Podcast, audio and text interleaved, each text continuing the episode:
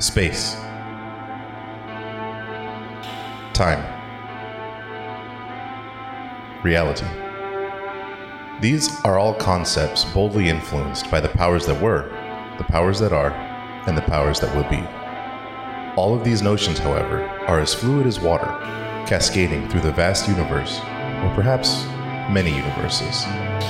This anthology series flows between them like a boat on a wandering river to either paradise or peril, to which, though, is in the eye of the beholder.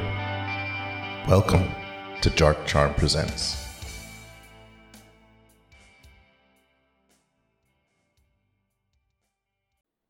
Lawrence James McAvoy, known in the West Texas territory as LJ, was a gunslinger, a mercenary, and while he tried his best to be a good man, in between the things he was paid to do, he never felt that he actually was.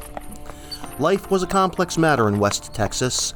Living to his ripe old age of 40 was, for a gunslinger, an amazing accomplishment. This would be his last job before he returned home to Virginia to live out his days in the backwoods with a house that he was designing in his head. As he rode into the town of Dibney, he noticed that it was exceptionally quiet this late on a Saturday afternoon. He didn't mind. It was just another day for him. The sheriff was doing stuff that had piqued the interest of several of the members of the state senate above him. Apparently, should the lowly sheriff talk, their names would be spilled alongside his guts when this whole thing got to the newspapers. Without a doubt, the ones above him hired LJ McAvoy to neutralize the volatile situation. Dibney was a quiet town, being so close to Mexico.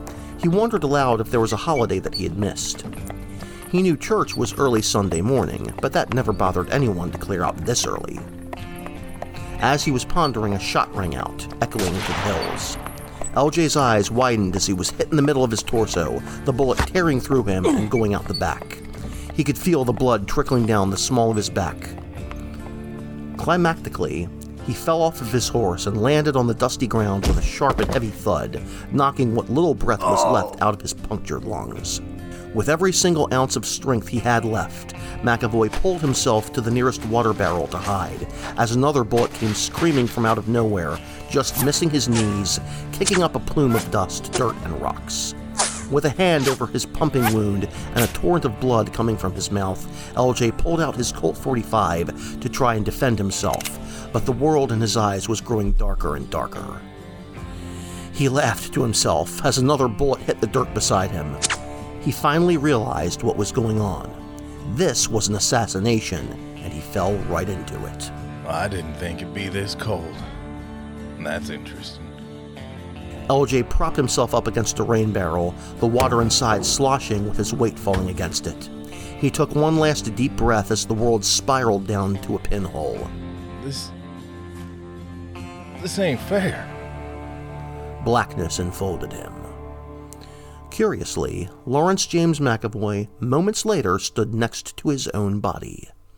The world had lost its color and time seemed to stand still as he leaned his head over to see the plume of earth hanging still in the air. What?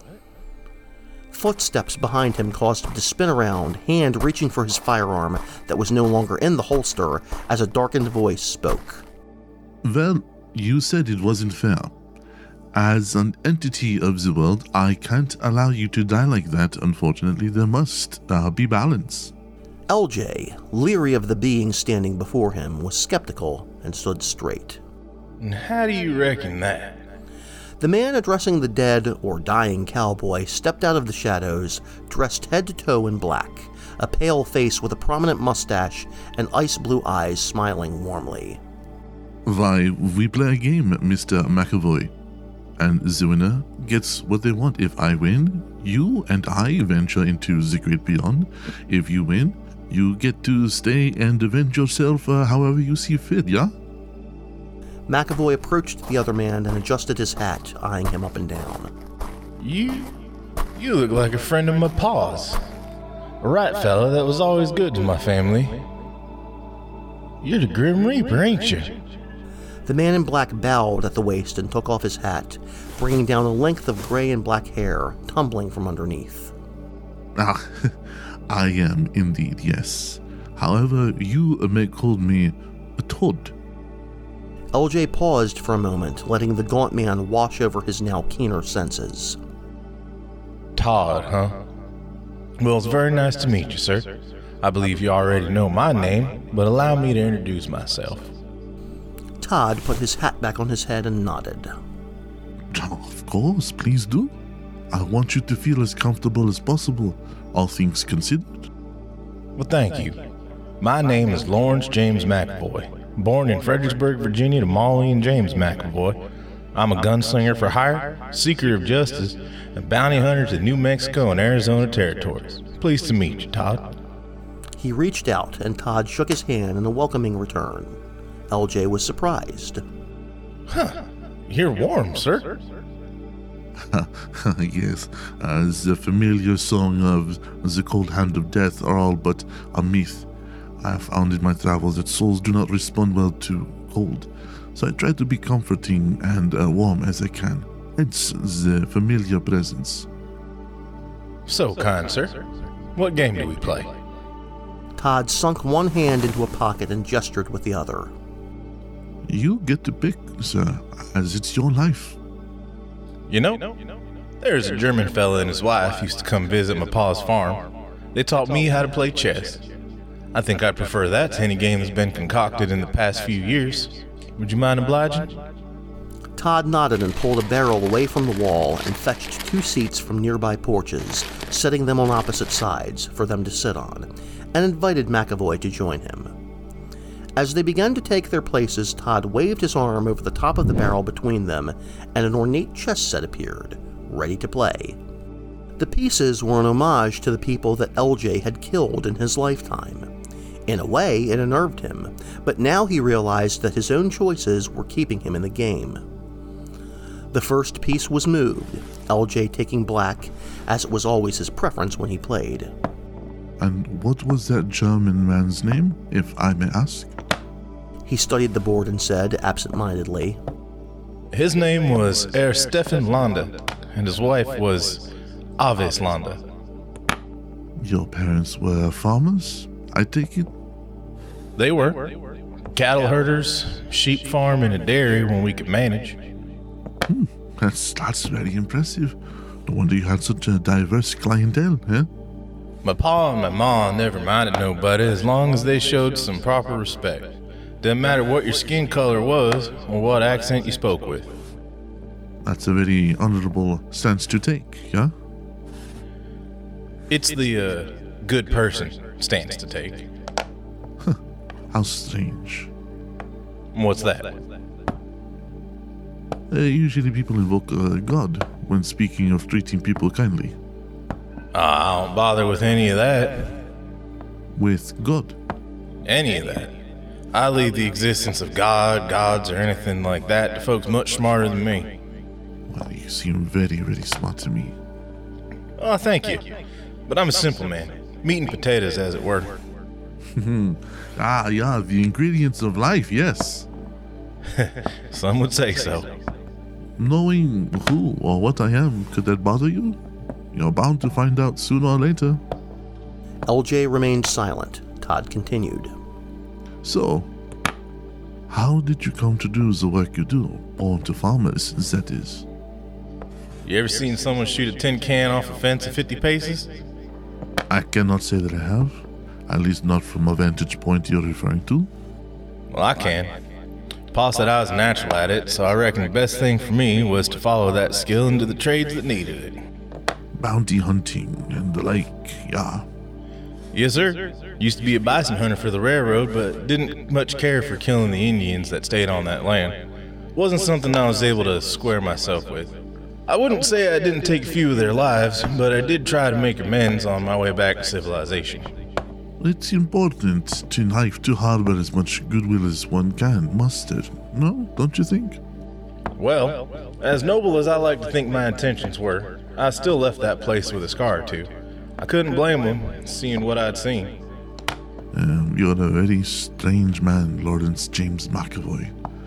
You are concerned with going to heaven or hell? Or maybe you'd be happy to spend eternity in limbo or purgatory. LJ furrowed his brow in thought, not sure if Todd was trying to make reservations for him. Well, I'm not concerned either way, and I ain't too sure what purgatory really is, so I don't think it matters too much. Hmm. I see. And I must comment that it is a very interesting way of thinking, Mr. McAvoy. Well, my friends call me Jimmy. Seeing as you're going to be the last or the first face I see regarding life, I reckon you can call me that too.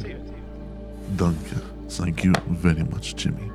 It is an honor to know you on such a level. I must also say you are very, very good at this game. Many a summer was spent with Herr Landa and his wife, and I'd like to think I learned a thing or two. I'll be sure to pass that information on when I speak to Herr Landa. You know? Right? Death, for a moment, I'd almost forgotten what was happening. Yeah, yeah. Familiarity is sometimes a distraction, that's fine. However, I will pass that on. I'm sure they'd love to hear the news. Who knows? Maybe you'll see them yourself, eh? This unnerved him slightly. He didn't know if he was going to win this game, but now, in the back of his mind, his thoughts drifted to what would happen if he did lose. As far as news goes, I do believe this will be the most interesting thing that happens to me. I'd hope either way this was a pleasant experience and that you are at ease with what happens next. Well, Todd, I can say that I am, and this has been above and beyond pleasant, and thank you for your kindness. Well, I thank you for the opportunity to share your life with you. However, I do believe that is the end of the game. LJ looked at the game board, scratching his head and laughing. Well, I'll be damned. That is funny.